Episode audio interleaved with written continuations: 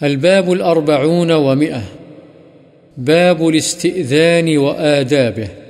اجازت حاصل کرنے اور اس کے آداب کا بیان۔ يا أيها الذين آمنوا لا تدخلوا بيوتا غير بيوتكم حتى تستأنسوا وتسلموا۔ حتى تستأنسوا وتسلموا على أهلها.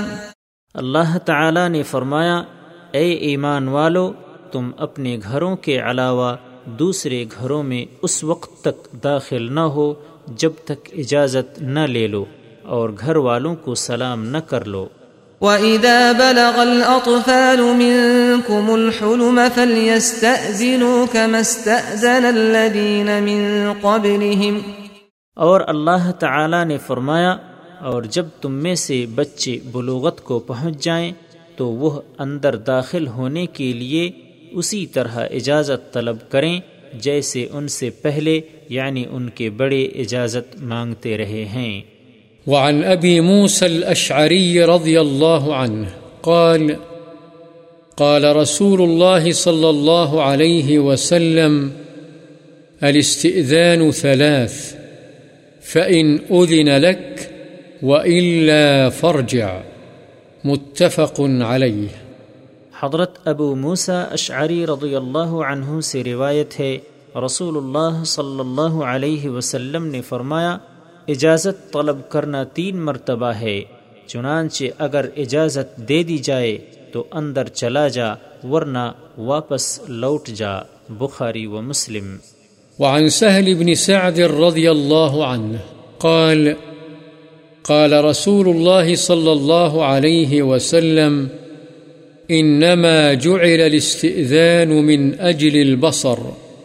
متفق عليه حضرت سہل بن سعد رضی اللہ عنہ سے روایت ہے رسول اللہ صلی اللہ علیہ وسلم نے فرمایا، اجازت کا طلب کرنا اس لیے مقرر کیا گیا ہے کہ نامحرم پر نظر نہ پڑے۔ بخاری و مسلم۔ وعن ربعي بن حراش قال، حدثنا رجل من بني عامر أنه استأذن على النبي صلى الله عليه وسلم وهو في بيت. فقال، أألج؟ فقال رسول الله صلى الله عليه وسلم لخادمه، اخرج إلى هذا فعلمه الاستئذان.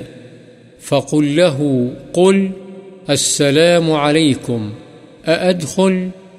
فسمعه الرجل فقال السلام عليكم. أأدخل؟ فأذن له النبي صلى الله عليه وسلم فدخل. رواه أبو داود بإسناد صحيح.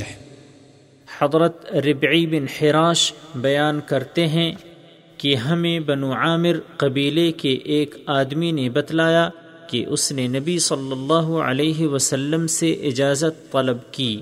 جبکہ آپ گھر کے اندر موجود تھے، اس نے ان الفاظ میں اجازت مانگی، کیا میں اندر داخل ہو جاؤں؟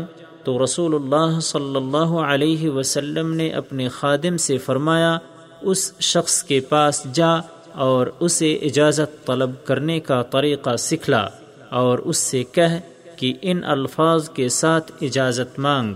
السلام علیکم، کیا میں اندر آ جاؤں؟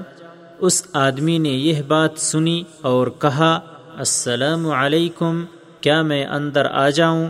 چنانچہ نبی اکرم صلی اللہ علیہ وسلم نے اسے اجازت مرحمت فرمائی اور وہ اندر داخل ہو گیا۔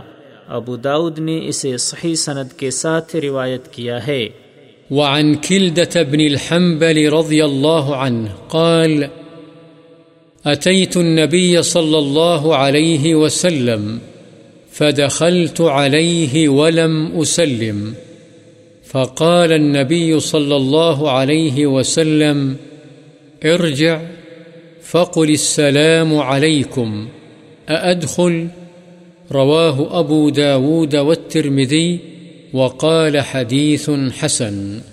حضرت کلدہ بن حنبل رضی اللہ عنہ بیان فرماتے ہیں کہ میں نبی اکرم صلی اللہ علیہ وسلم کے پاس آیا اور سلام کیے بغیر ہی اندر داخل ہو گیا۔ تو نبی صلی اللہ علیہ وسلم نے فرمایا، واپس لوٹ جا اور اس طرح کہہ، السلام علیکم، کیا میں اندر آ جاؤں؟ اسے ابو داود اور ترمدی نے روایت کیا ہے۔ امام ترمدی نے کہا ہے، یہ حدیث حسن ہے۔